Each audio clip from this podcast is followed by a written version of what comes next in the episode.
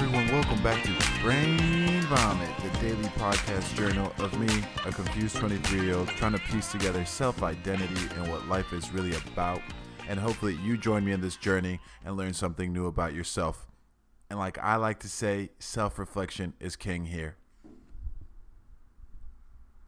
And this is going to be super raw, no edits, uncut, you know, a peek behind the curtain, you could say, because this is going out so late. Because I just finished my first shift at this awesome restaurant in Cincinnati. Uh, I'm training to be a waiter there.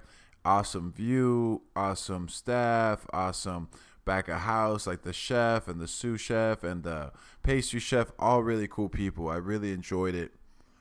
But it was so difficult because I have been on the couch for four months, not standing, not working, and finally thrown into the fire, right? Thrown into the deep end of the pool where you're running around. You got to get dishes, take food out, help people out with their drinks, you know, clean. And it's just a lot when there's a lot of people going in and out. And I feel terrible because I always undervalued waiters. I always was like, that's not that difficult of a job even to a point where I was like, I shouldn't tip because the restaurant should give them livable wages. And yeah, I was I was that dick who who didn't tip. But now that I've had some waiter jobs and some restaurant industry jobs, I understand the errors of my ways, and I apologize to all the waiters and waitresses out there that I treated poorly. Um, but yeah, they just don't get enough credit for all the work they do. It's it's very difficult, and people are really mean. Like people people were really mean, and I didn't do any waiting. I was just shadowing and trading. But some people had some harsh comments when the waiter was kind of out of their control.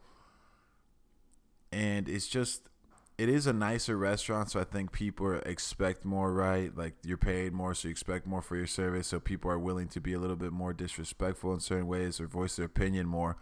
But you gotta be careful, in my opinion. You you know these people are handling your food, uh, and I'm not saying they do anything there, but just in general, you want to treat the people that handle your food and you're making your food with respect. Uh, you'll get better quality of everything just in general. So yeah, I just want to keep myself accountable and make a a pournal tonight or today. It's still tonight. I'm trying to put it up before it's tomorrow technically.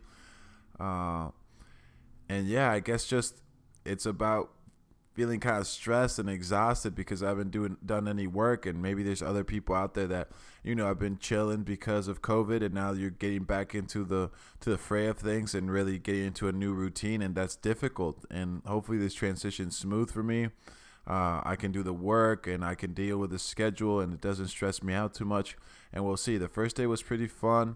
It was hectic. It was stressful, uh, but I'll keep you posted on that. And now I move to questions of the day, which are how have you been doing and managing with the transition of full lockdown to kind of some freedoms? Uh, has it been stressful? Has it been hard? Has it been complicated? Um, are you ready? Are you ready mentally, physically if everything locks back down? Like dealing kind of with those two different lifestyles, and how are you coping with that? And like always, please email me at questionsforthebrain at gmail.com or find me on Facebook at Brain Vomit or on Twitter at Brain Vomit 2. Have a wonderful day and peace.